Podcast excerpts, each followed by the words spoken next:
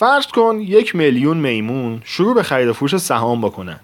اونا به شکل کاملا تصادفی به خرید و فروش سهام می‌پردازن.